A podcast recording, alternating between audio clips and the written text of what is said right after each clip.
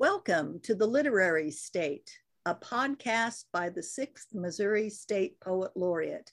I am Maryfrances Wagner. Today's poet is Andres Rodriguez.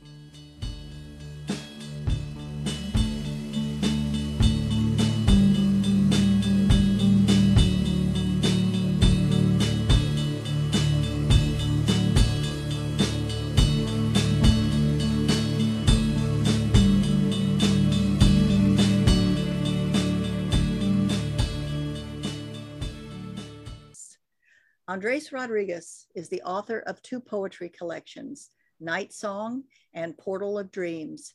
He has also written a scholarly work, Book of the Heart, The Poetics, Letters, and Life of John Keats.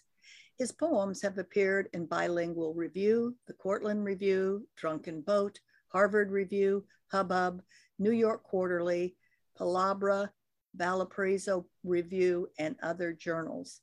Several anthologies have also included his work, among them Currents from the Dancing River, Dream of a Word, New Chicano Chicana Writing, and Wild Song. In 2007, Rodriguez won the Maureen Egan Writers Exchange Award in Poetry, sponsored by Poets and Writers. He earned an MA in creative writing from Stanford University and a PhD in literature from the University of California, Santa Cruz. He lives in Kansas City, Missouri, and has taught English and writing at colleges and universities since 1990. Welcome, Andres. Thank you, Maryfrances. I'd like to start the interview by asking you two questions that might be helpful to writers out there listening in or potential writers. Do you write with content, style, or any other category utmost in mind? I rarely start a poem with one of those things. Usually, when I have begun something with a predetermined theme, focus, style, whatever, the result has been disastrous.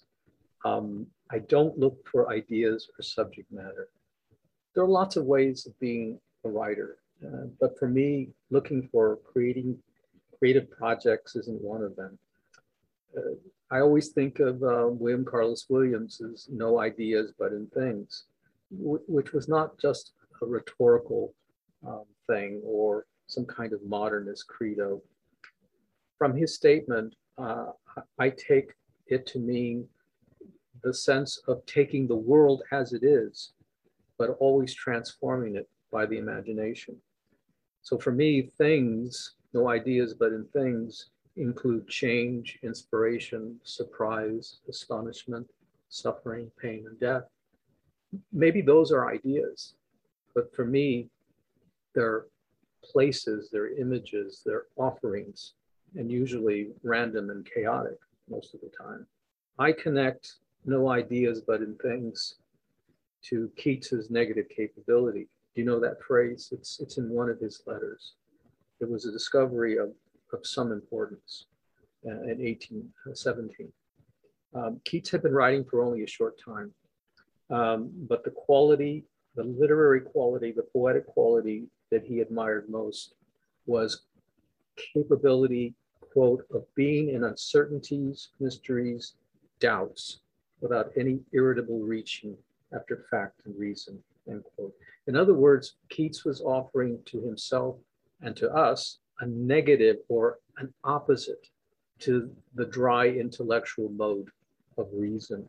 He saw that living in the moment was an initiation into imagination and reality at the same time. What he did was to open the door to the soul, which had been closed in English poetry for a long time. And it was the Romantics that opened that door to the soul um, because they admired the lowly and the outcast experience of soul. So remember, this, this is the, uh, the Romantics are following the, the age of reason. So they were reclaiming something that had been missing to a great extent. And that opening, negative capability, um, was really something and, st and still is. If there are ideas or themes in a poem of mine I recognize them only after the poem is written. when I go back over what I've written, when I think I've got a book of poems, I do see the experience of things like family, culture, history, love, death, sometimes poetry itself. My former teacher and friend, Simone Di Piero, told me that what he sees in my work is a combination of ordinary intimacies and great public historical events. And I think he's right. Those are some of the preoccupations that I see in my work. But I always trust the process of discovery and searching that leads to the formalized shape of those uh, preoccupations. I absolutely trust that, but never start out with a, with a prefixed idea. Okay, thank you. That's a great answer. In addition to Keats, which poets do you return to more or less continually in your reading? And do they play a part in your work? And if so, how? Oh, yes. There are authors that I read every year uh, unfailingly. William Carlos Williams is one of those for me. Uh, the Chilean poet Pablo Neruda is another one of those. Um, very essential people. Dickens, and, and, there's there's a there's a list of people. Uh, they're just yearly, you know, requirements.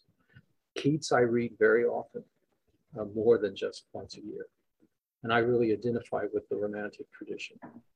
In college, you know, like everybody, I read Coleridge, Wordsworth, Byron, Shelley, Keats. Um, after I had started writing poetry, and that's when I began to conceive of poetry as a unique activity. Um, Back then, though, I never imagined that I would one day write a book on Keats's letters. Um, I'd read his I'd read his poems uh, up to that time, but I was still figuring out a lot of things on my own about poetry.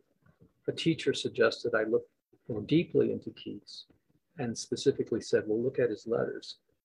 I had read selections of the letters before, but never all of them at once. And up to then, Keats had not been an influence in my writing. I liked his poems, but the, the visionary quality was way beyond me. And I hadn't read them closely. I hadn't explicated them for myself. But now, the more I lived with the poems and the letters both, the more my enthusiasm grew. On the one hand, the sensuousness and intensity of the poetry. On the other hand, the observations and truth about life and the soul on the other in both things the power of imagination and the life of the heart. I don't write like Keats, but he made me more sensitive to sound and texture in my own writing. He also showed me that embracing uncertainty was a way to counsel my own patience in the search for definitiveness. And finally, he showed me that there is a variety of poems and occasions for poetry all of that made a huge impression on me. I think anybody would benefit from reading Keats. He was first and foremost a writer. So a poet is a specific kind of writer. You know, he was a poet, but he was he was a writer. He was capable of writing narratives. He, he would have been a great novelist. He wrote. Uh, he was capable of writing literary reviews, um, literary criticism, and a lot more. Um, but primarily, Uh, you know, he was a writer. And if you read his letters, you can read them for his observations on the art of poetry, and they're still very relevant to today. He's one of the most valuable guides I have found in all of literature, which includes Shakespeare and Dante and a lot more. He's a guide to feeling and its expression. He's a guide to the discipline of writing. He's a guide to understanding the human condition, especially in terms of suffering and death. He was trained as a doctor, but he chose the path of poetry because he saw a better way to heal through words, through their effect, their total effect on our being. Medicine was crude in his day, and yet we still see the limits of medicine today despite incredible advances and discoveries. I think he'd have been a great doctor if he had practiced medicine. But the reason he gave up medicine is because literature is always an unfailing source of coping, comforting, and understanding. That's the healing that he felt he could do best as a poet. And to me, all of those things um, constitute the basis of a more humane life uh, that describes the whole person, not just physiology. When you read Keats, especially in conversation with the other romantics, he emerges, at least for me, as an exemplary poet and writer. When you live with a great writer, which is what every all writer should do, you know, again, no matter who it is, Virginia Woolf, T.S. Eliot, when you live with a great writer, you find that they begin to live in you. And that in itself, in itself, helps you explain why poetry is so important to the culture. And that also often clarifies the sense of your own poetry. So whatever helps you as a writer is something that you should incorporate in your life. I would say the biggest lesson that I would tell others for reading Keats would be to say how you can find your own negative capability to challenge your assumptions, to, to open the, the, um, the vision of your life to other things that are non-rational, that are not as certain. The uncertainty uh, should be permitted into, into your reading. And again, I would say um, negative capability is something that can be applied in many different ways. So this year was the 200th anniversary of his death. He died 200 years ago from tuberculosis. The, Europe was in the midst of uh, an epidemic uh, that claimed a quarter of the adult population. And, you know, we think, well, that can't happen ever again. And yet AIDS and now the coronavirus hit. Um, and it reminds me that, you know, um, of all the people that we have lost to pandemics and epidemics, but especially the young, that's particularly heart wrenching. And Keats was 25 when he died. Um, and he died um, uh, a very drawn out and violent death on TV. But his death will never overshadow his achievement as a poet. And I think as time passes, Keats will become even more important to the culture uh, than he has been up to now. Thank you, Andres. That is uh, very interesting about Keats, and I think that should kind of spark us all to read some more of his work. And speaking of a spark, would you be willing to share with us um, an idea for a prompt or uh, a challenge to the writer to maybe get him started on a poem? Here's a very simple exercise to kickstart a poem. It's called Things That. And it's all about relationship to the world, which is most important in poetry. So you can use this list. I'll read it out. You can add to it. You can change it. You can make up your own list as long or as short as you like because the goal is to tap into your creative energy. The more sensory that you can be, the better you can uncover a feeling, an obsession, a mystery, a situation that you might want to explore in the first draft of the poem. So connect the exercise if you can to your own life or to somebody's life. Don't hold back. With writing, you should just really let loose. Exercises are really great for learning to trust the process of writing. Frank Conroy used to tell all of us students, trust the process. He was so right. So here's um, a, uh, a sample of categories, titles, whatever you want to call them, of things that. So number one, things that fall from the sky. Number two, things that give a hot feeling. Number three, things that have lost their power. Number four, things that are squalid. And number five, things that make no sound. So here's an example that I drew up with using the category things that startle. So here's my list. One, bright red hats. Two, mice in the night. Three, the sudden unexpected decision Four, footsteps and shooting stars. Five, a worm and a half-eaten, half, uh, half-bitten apple. Six, the sudden thought that this is the wrong train or bus. And seven, the last leaf falling from a tree on a clear winter's day. That's all it is. It's just a, a generation of list, but the list should be, again, something that puts you in relationship to the world and makes use of all five of your senses.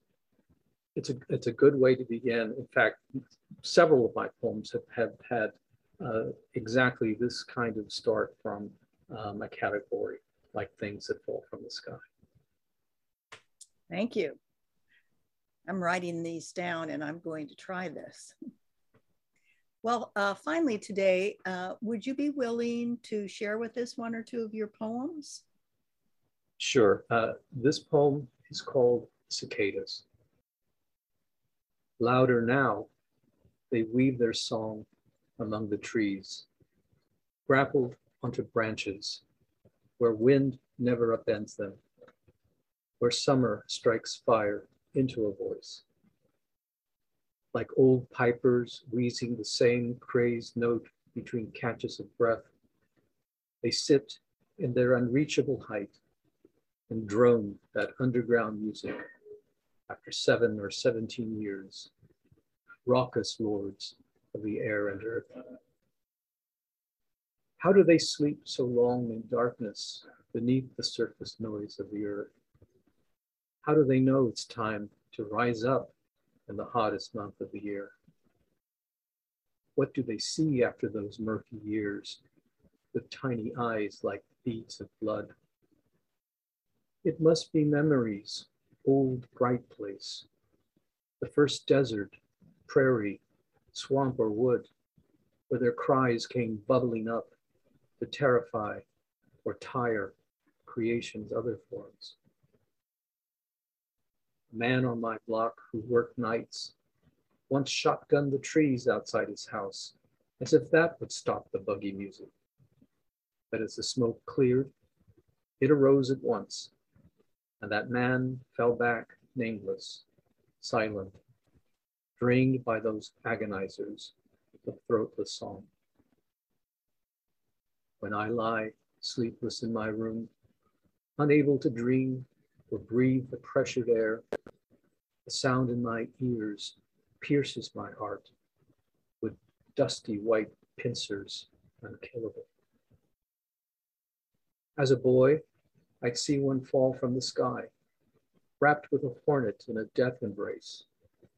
They'd land in a blur on sidewalk or grass, and a prolonged shriek let loose.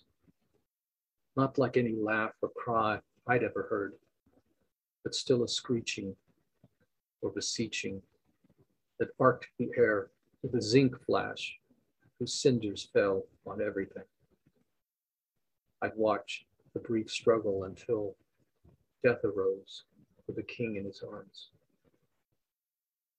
The sudden chill felt back then comes now with a buzz heard in chicharras, whose slangy meaning is electric cattle prods. Somewhere, a torturer enters a cell or brightly lit room with one of these ravagers of burning steel.